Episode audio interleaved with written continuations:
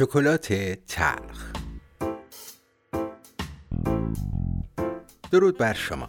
پرهام بادره هستم و این سی و هفتمین بخش از پادکست شکلات تلخه در بخش قبل به بررسی واژه باور پرداختیم و اون رو به دو گونه کلی باور عقلی و باور قلبی تقسیم کردیم و در این بخش قصد داریم با کامل تر کردن مفهوم این دو گونه نگاهی داشته باشیم به واژه عقیده. مثل همیشه از اینکه من رو تا پایان این بخش همراهی می کنید بسیار سپاس گذارم.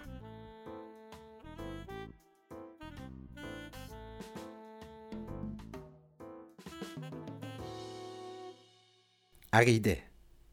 با جستجوی معنای این واژه در فرهنگ لغات متوجه شدم در موارد زیادی معنی اون رو با واژگان اندیشه و باور یکسان نوشته. اما در این پادکست از اونجایی که بیان هر نوع برداشت شخصی صرفا با گفتن جمله به نظر من آزاده من برای رسوندن منظورم اونها رو جدا از هم در نظر می‌گیرم.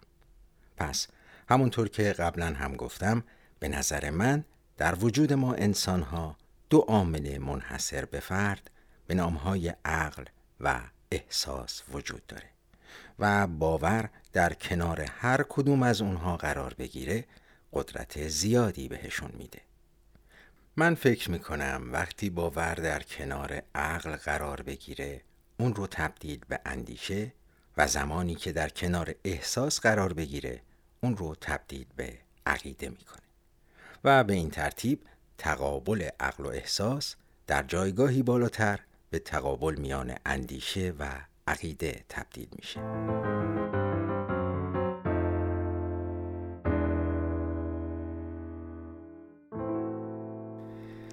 وقتی پای عقیده به میون میاد اصولا برداشت عمومی منظور از این واژه رو مسائل دینی می‌دونه.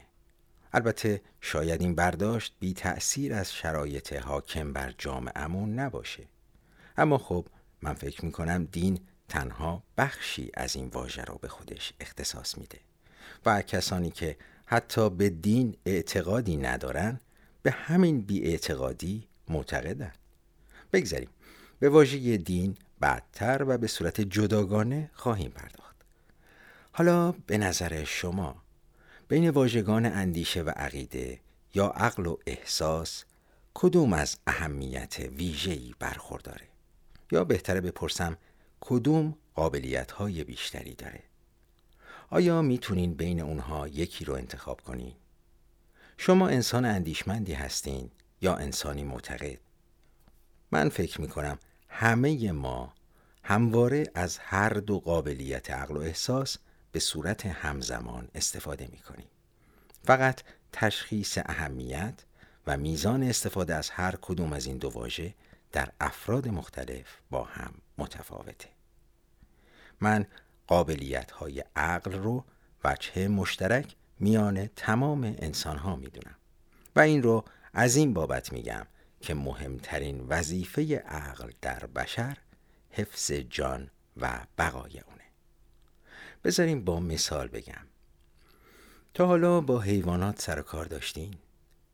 حتما متوجه شدین که در موارد مختلف رفتارهای اونها یکسان و به نوعی قابل پیش بینیه. پرنده برای رهایی از خطر پرواز می‌کنه. درنده به سمت خطر حمله می‌کنه. یکی گاز می‌گیره، یکی لگد می‌زنه و خلاصه هر کاری که هر گونه از جانوران برای حفظ بقاشون انجام میدن در تمام هم نوعانشون مشترک. آدمیزاد چی کار می‌کنه؟ برای این منظور از عقلش استفاده می‌کنه و همین مسئله باعث میشه که انسانها در شرایط بحرانی برای دستیابی به هدفی یکسان که حفظ جانشونه رفتارهایی متفاوت از خودشون نشون بدن. یکی فرار کنه یکی حمله کنه یکی مخفی بشه. و خلاصه هر کس بسته به فرمانی که عقلش صادر می‌کنه کاری انجام بده. پس از این بابت عقل رو میشه یک معیار همگانی و قابل قبول تصور کرد. حالا در کنار این موارد حتما دیدین کسانی رو که ظاهرا با اتکاب همین عقل با نابود کردن خودشون دست به نابودی دیگران می‌زنن. به نظر من سرچشمه این نوع رفتارها احساس باور قلبی یا همون عقیده است که در این گونه موارد زورش حتی از عقل و اندیشه هم بیشتره. تازه مثالی که زدم تصمیماتیه که برخی افراد برای خودشون می‌گیرن. اگر نیم نگاهی به تاریخ بندازیم می‌بینیم که غلبه باورهای قلبی یا همون عقاید چه فجایعی رو در حد نسل کشی پدید آوردن باور برتری رنگ پوست، نژاد یا حتی برتری دینی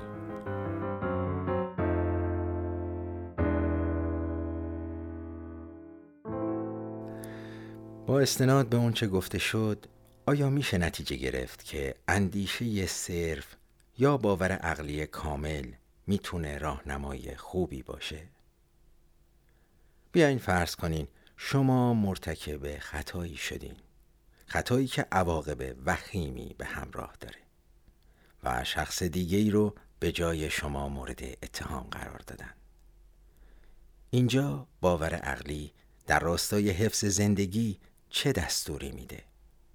اینکه سکوت کنید و جان خودتون رو نجات بدین؟ یا اصلا ساده تر از این در شرایط نابسامان فعلی صرفاً به فکر خودتون و منافع خودتون باشین و به قولی به همون دیگی فکر کن که برات میجوشه ولی آیا کار درست اینه؟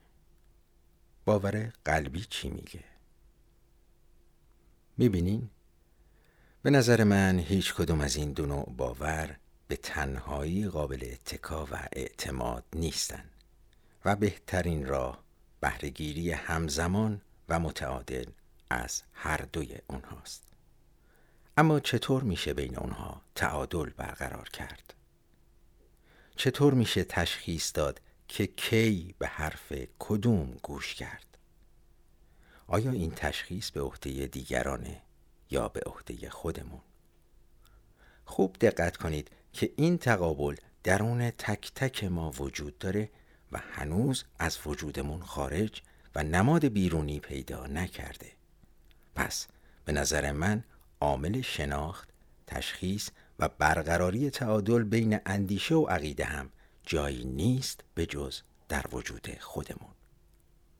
واجهی که قادر میان عقل و احساس یا اندیشه و عقیده به قضاوت بشینه و اونها رو داوری کنه و پیش از بروز هر رفتاری اون رو تحت کنترل بگیره. واژه‌ای که بررسیش موضوع بخش بعدی شکلات تلخه.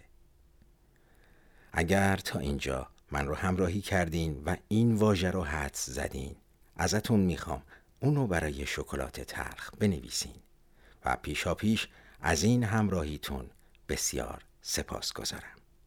تا پنج شنبه همین موقع همینجا. بدرود.